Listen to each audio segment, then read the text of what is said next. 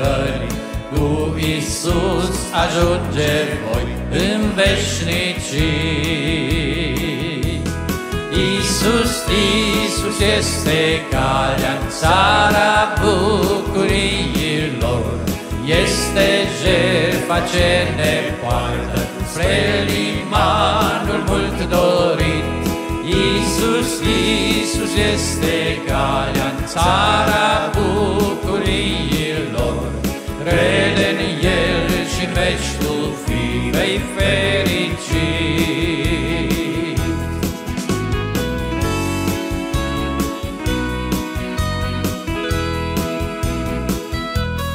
Când durerea te doboară, amice nu uita, înainte țara ta, înainte Dumnezeu,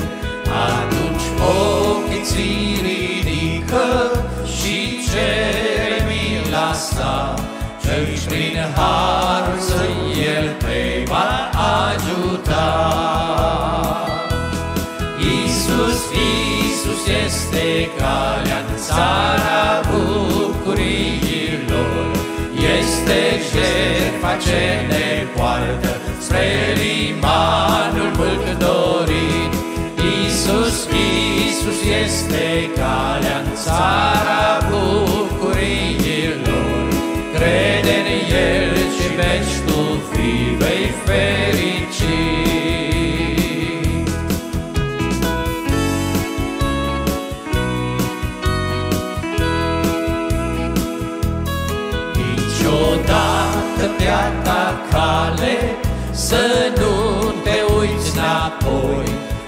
Înainte țara ta Înainte Dumnezeu Predică de fi acolo La dreapta Lui vei sta.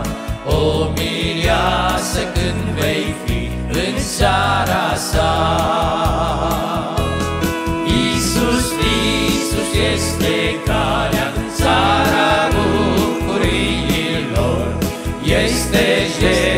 ce ne poartă spre limanul mult dorit. Iisus, Iisus este calea în țara bucuriilor, crede în El și veci tu fi vei fericit. Iisus, Iisus este calea în țara bucuriilor, este jertfa ce ne poartă spre limanul mult dorit.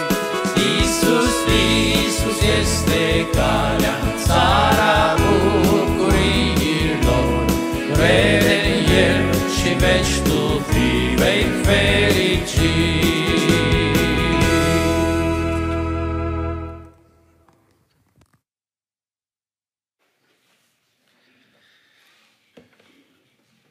Isus, Isus este calea. Binecuvântat să fie în numele Domnului.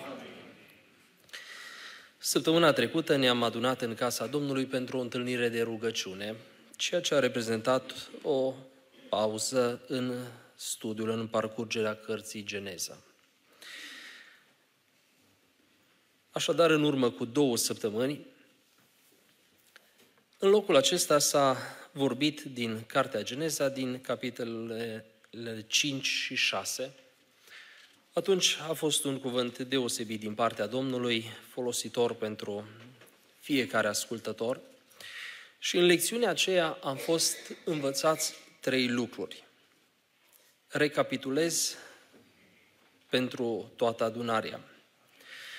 Am fost învățați că suntem chemați nu doar la trăire, ci la umblare cu Dumnezeu în fiecare zi, precum Enoch.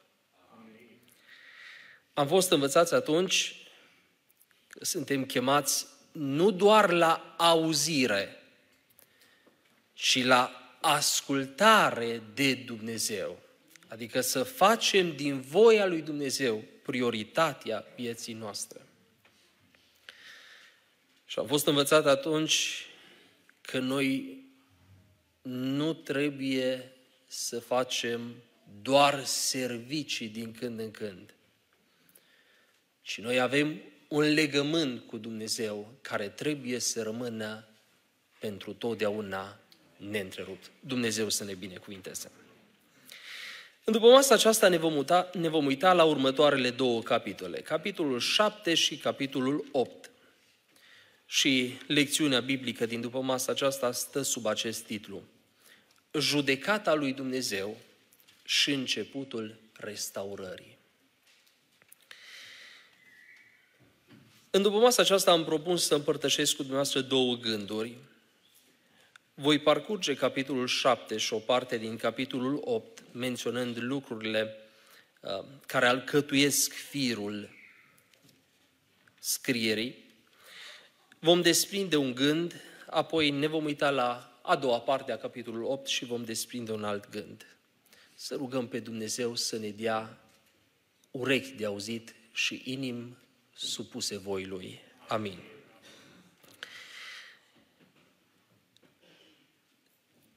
Se încheie capitolul 6, care cuprinde instrucțiunile lui Dumnezeu referitoare la construirea corăbiei, cu următoarea mențiune. Așa a făcut Noie, a făcut tot ce-i poruncise Dumnezeu. Și în capitolul 7 vine cuvântul lui Dumnezeu, ne spune versetul 4, că Dumnezeu anunță că peste șapte zile are să vină potopul. În versetul 5, din nou se repetă acest cuvânt. Noie a făcut tot ce-i poruncise Domnul. În versetul 16, ni se spune așa de frumos, apoi Domnul a închis ușa după el. După ce noi a făcut tot ce poruncise Domnul, Dumnezeu vine și închide ușa corabiei după ce intră Noie, familia lui și viețuitoarele poruncite de Dumnezeu. Capitolul 7, versetul 14, ni se spune că timp de 40 de zile au fost ploi și inundații, iar în versetul 24 ni se spune că timp de 150 de zile apele au stăpânit peste fața pământului. Iar în capitolul 8, primul verset, cuvântul spune așa. Dumnezeu și-a adus aminte de noi. De toate viețuitoarele și de toate vitele care au cu el în corabie și Dumnezeu a făcut să sufle un vânt pe pământ și apele s-au potolit. Și vreau să mă opresc puțin. E atât de frumos acest cuvânt. Dumnezeu și-a dus aminte de noi. Cât de important este ca Dumnezeu să-și aducă aminte de tine și de mine. Cât de important e atunci când apele sunt mari, Dumnezeu să-și aducă aminte de tine. Atunci când cântărești și vezi că resursele sunt limitate, Dumnezeu să-și aducă aminte. Atunci când nu mai este nimeni în jur, Dumnezeu să-și aducă aminte. Binecuvântat să fie El. E atât de minunat Dumnezeu. El își aduce aminte de copiii Lui. Slavă Lui! Capitolul 8, versetul 3, ni se spune că timp de 150 de zilele apele au dat în retragere, iar în versetul 4 ni se spune că corabia s-a oprit pe munții Ararat. Versetul 6 ni se spune că noi a deschis fereastra corăbiei pe care o făcuse. Iar în versetul 7 ni se spune că a dat drumul unui corb care s-a dus și s-a întors. Iar în versetele 8 și 9 ni se spune că a dat drumul unui porumbel care s-a dus și s-a întors și el în corabie. Versetul 8 ni se spune că a așteptat șapte zile. Versetul 11 a dat drumul iar porumbelului și care s-a întors spre seară și iată când cioc era o frunză de măslin ruptă de curând. versetul 12, a așteptat alte șapte zile. Apoi a dat drumul porumbelului și porumbelul nu s-a mai întors. Versetul 13, Noe a ridicat învelitoarea corăbie, s-a uitat și iată că fața pământului se uscase. Versetul 15. Atunci Dumnezeu a vorbit lui Moie, Noe și a zis, ieși din corabie. Și la această relatare vreau să adaug două versete pe care le spune Petru în a doua epistolă, capitolul 2, versetul 5 și versetul 9. Petru spune așa, dacă n-a cruțat El, adică Dumnezeu, dacă n-a cruțat Dumnezeu lumea veche, și a scăpat pe Noie, acest propovăduitor al neprihănirii, împreună cu alți șapte inși, când a trimis potopul peste o lume de nelegiuiți. Versetul 9. Înseamnă că Domnul știe să izbăvească din încercare pe oamenii cu cernici și să păstreze pe cei nelegiuiți ca să fie pedepsiți în ziua judecății. Ce găsim scris în Cartea Geneza, capitolul 7 și capitolul 8, este judecata lui Dumnezeu pentru o lume de nelegiuiți. Când păcatul omenirii a ajuns la o culme, Dumnezeu a hotărât să judece omenirea trimițând un potop de ape. Dar Dumnezeu a scăpat pe neprihănitul noi. Și primul gând pe care vreau să îl conturăm în după masa aceasta este acesta. Lipsa credinței adevărate atrage judecata lui Dumnezeu. Și vezi zice, bine, bine, dar ce credință? Că despre oamenii din vremea lui noi nu ni se spune multe lucruri. Cred că lipsa credinței adevărate înseamnă prezența nelegiuirii. Unde este nelegiuire din belșug, nu este credința adevărată. Și când se uită Dumnezeu la pământ și vede că nu mai este credința adevărată, Dumnezeu hotărăște să judece pământul. Întotdeauna când credința adevărată dispare, ceea ce rămâne, rămâne sub incidența judecății lui Dumnezeu.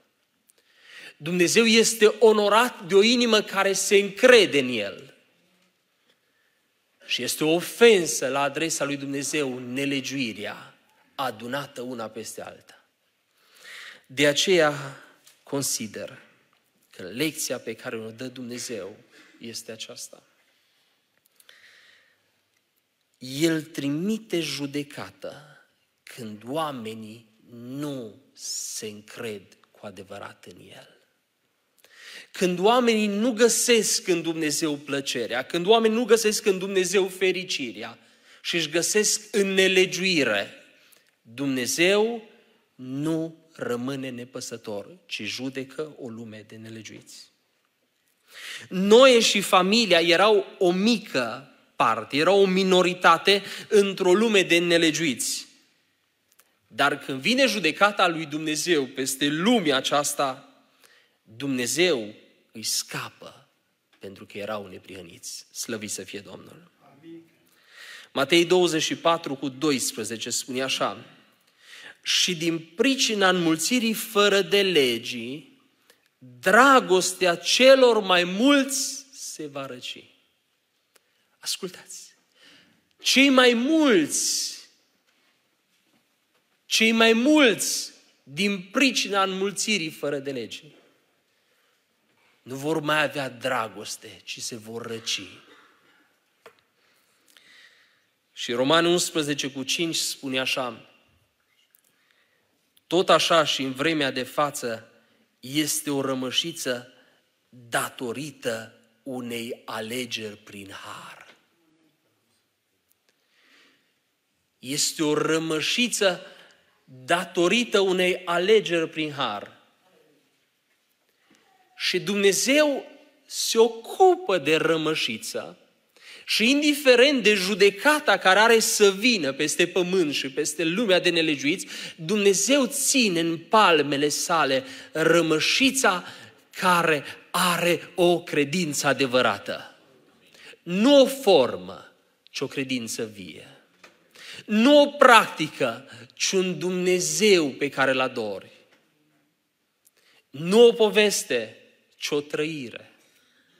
Dumnezeu este acel care ține în palmele sale rămășița Lui, slăvit să fie El.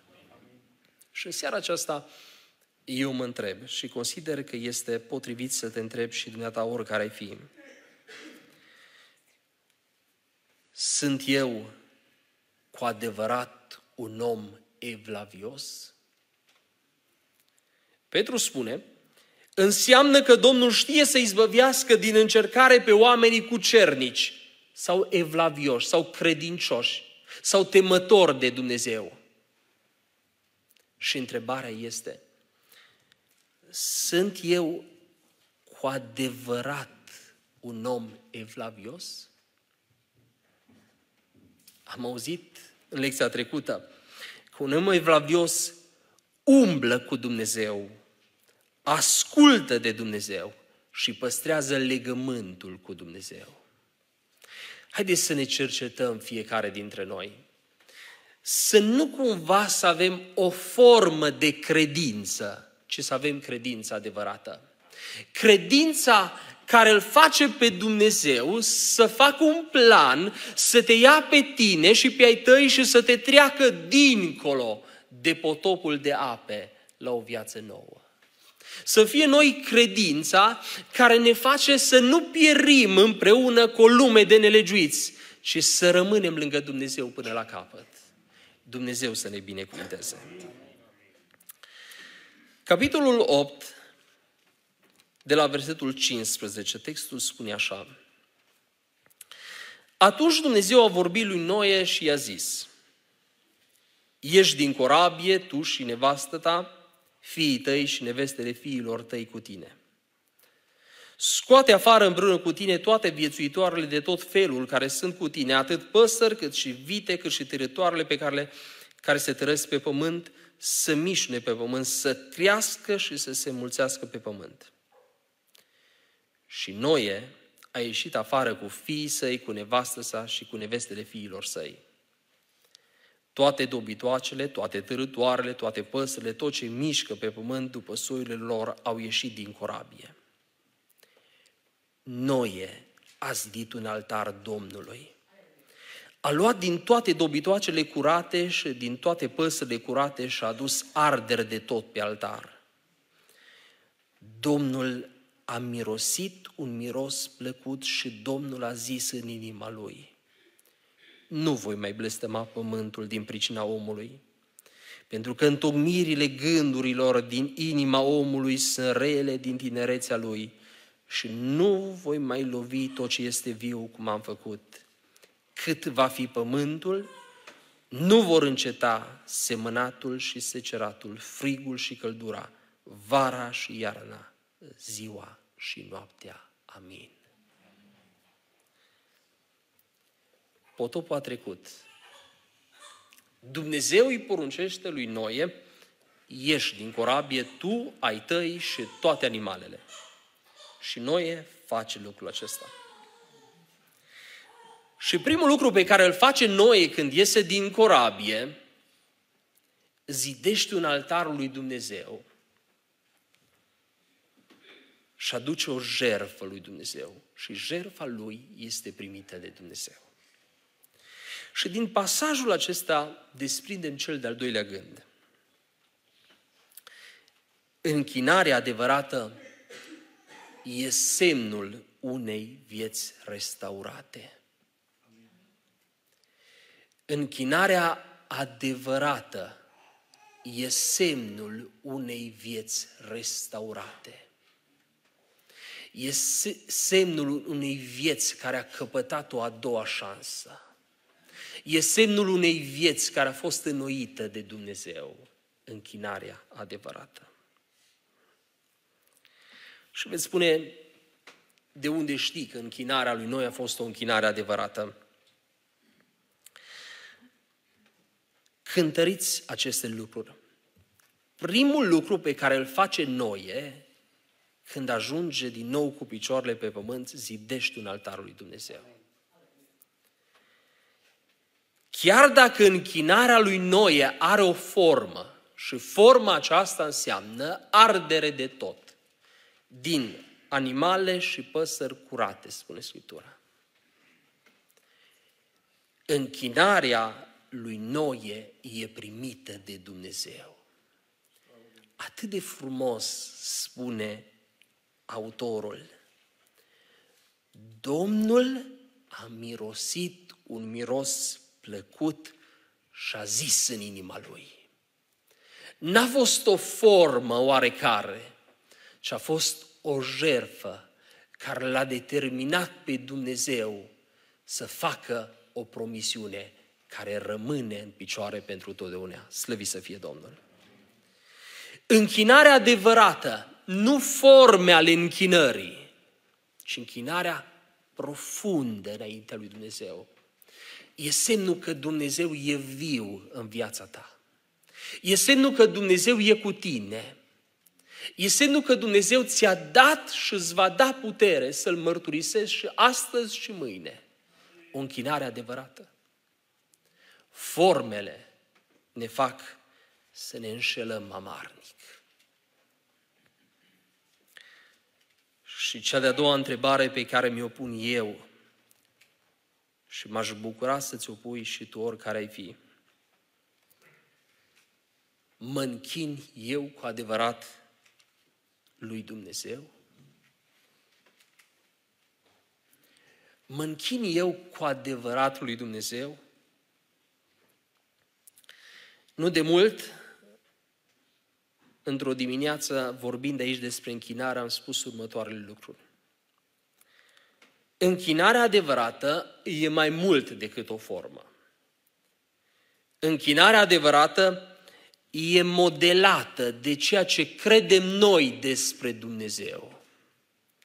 Și închinarea adevărată e comunicare cu Dumnezeu.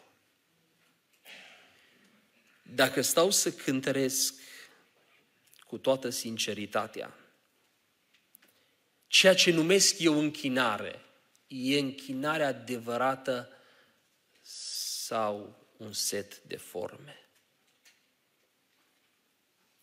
Închinarea adevărată e semnul unei vieți restaurate, e semnul că Dumnezeu e acolo.